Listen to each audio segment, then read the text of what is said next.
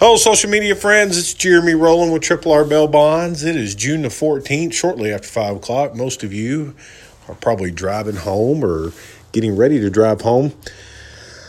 You know, this episode is really kind of about professional bail and Twitter.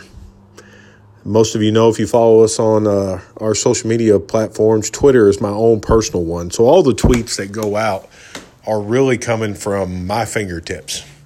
And if you've noticed over the last couple days, if you're familiar with Twitter and if you have Twitter, if you do, give us a follow. But every now and then I take, you know, some time out of my day, usually in the evening, and I and I try to have constructive conversations with people that support bail reform, you know, and and really try to dig in and find out why they support it and you know just try to be constructive and you know more or less try to have them understand the professional bail industry and what we actually do for taxpayers and communities and so forth.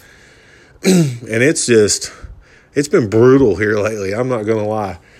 I've never been a part of something where so many individuals do not understand an industry, but can use such derogatory and misleading things to advocate for bail reform. Uh, listen, uh, there's absolutely nothing wrong with being passionate about something that you believe in but you have to have some weight in that. You have to have some truth in that. I mean, you honestly have to bring some sort of worth to something if you're going to advocate for it. And and the biggest thing is truth. I mean, just pure out truth. You know, we've been called everything from a parasite to a I mean, just some downright nasty things. And and really the point of this of this podcast and the message, and you know, the MIDI links that this thing goes to is, is that if you don't understand professional bail, ask. Really get down to the nuts and bolts of what professional bail does and and and don't sling racism or anything like that. I mean, really figure out what's going on in the bail industry and what we actually do. I think I did okay on trying to get my message across you know, I kind of watch the clock and I really don't ever want to go more than three minutes.